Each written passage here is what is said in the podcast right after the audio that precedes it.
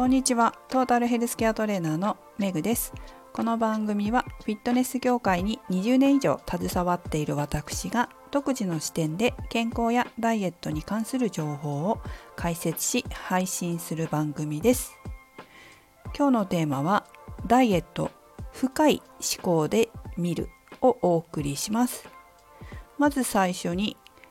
最近スタンド FM で告知っていう機能がつきましたよね。なんかその告知欄ってきっといつライブやりますとかライブ配信やりますとか今日はお休みですとかね書くのかなって思うんですけど私はなんかちょっとしたブログというかツイッターみたいな感じで 活用させていただいてます。ご覧になった方もいらっしゃるかもしれませんね。で今回はキウイうちの実家でキウイを今年から販売ちょっとしようかなっていうことを話していてでキウイってどんな栄養素があるのかなとかどんな特徴があるのかなっていうのを調べたら結構面白いことが書いてあったんですよね。なので今回はちょっとメモ書き的に告知のところにキウイの栄養素で私がほーって思ったことを一つ書いてみました。ので是非チェックしてみてください。これからも告知のところも活用していろいろ楽しんでいこうかなと思っております。さて、えー、今回のテーマに入りたいと思います。深い思考で見る。これはですね、えっ、ー、と今日リスナーさんが睡眠と体脂肪率の関係についてコメントをくださったんですけど、まあ、なんで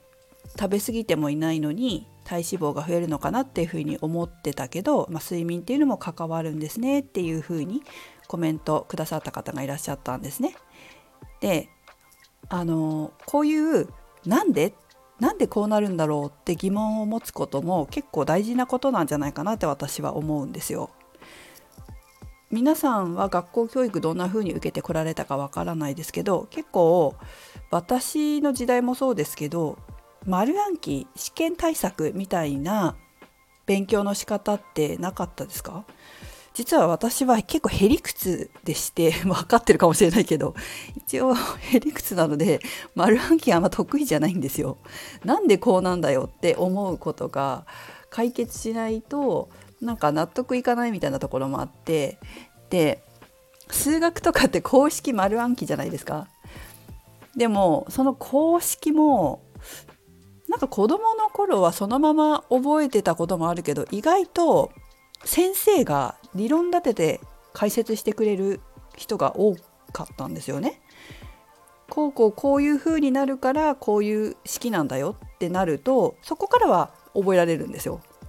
で本当に高校の時の数学の先生でもっとひどい人がいて丸暗記を公式ですら全くしないっていう人がいたんですけどそれはちょっと論外ですけど、まあ、ある程度理屈を知るっていうことは応用が効くようになるからすごく大事だと思うんです。ただ理屈を知らないと先に進めないっていうとすごく効率が悪いから理屈が分からなくてもまずは暗記してみるっていうことも最近はするようになったんですけど 本当簿記2級とかやってるともう理屈分かんねえよこれどういうことだよって結構あるんですけど分かんなくてもとりあえずやっていくと分かるようになるっていうこともあるんだなっていうのが本当に最近よく感じるので、えー、なんだろう丸暗記も悪くないなっていうふうには思ってますけど結局後付けで理屈っていうのを考えたりするんですよね。そうじゃないとその試験対策だけで勉強とかしちゃうと応用効かないんですよ。それってすごい無駄だなって私無駄じゃないかもしれないけどなんか損だなと思うから理屈を知っていかに活用できるのかその知識を自分の人生だったり仕事だったりにいかに活用できるのかってすごい重要だと思うんですね私は。だからそのダイエットのことでもそうだけどなんでこうなるのって思うことってすごい大事だと思うんです。だから体重とか体脂肪率測定した時もただ増えた減ったってそのありのまま見たままだけを受け取るのではなくてなんでこうなるのって考えるって大事だと思うんですよ。でなんでこうなるんだろうって思うと脳がその答えを探そうとするんです。で探そうとするから答えが目に入るようになります。これは私はしょっちゅうやってることなんですけどいつもこれなんでだろうとかって思うとその時は分からなくてももうね潜在意識が探し始めるんですよ答えを。そうするとあこの答えってこれなんだっていうのが例えばネットだったりテレビだったり何かにパッて出てきたり雑誌だったり誰かが話してたりってして解決するんですよ。でも疑問を持つ。脳になんでこうなるのって疑問を投げかけないと脳っていうのは探し始めないなので、えまあ、上手に脳を活用していくっていう意味でも、まあ、プラスになるかなと思うんですよ。なんで体重体脂肪率増えたんだろうって思うことで思うと考え出すと思うのでこれかなこれかなってで回答がやっぱりやってくるんですよ。だからただただ体重体脂肪率を測定せずにちょっと思考を深くしてみるそうすると回答が見つかるわけですよ。なのであ自分ってもしかしたら睡眠不足で太ってたのかなとかあなんか食べてるものが炭水化物多すぎたのかなとか本当にそういう答えってやってくるからでその答えを素直に受け取って受け取ったら行動しないと意味がないのでちゃんと行動するその回答を受け取って行動するところまで落とし込んであげると体重体脂肪率が変わって痩せてくるんじゃないかと私は思いますよ。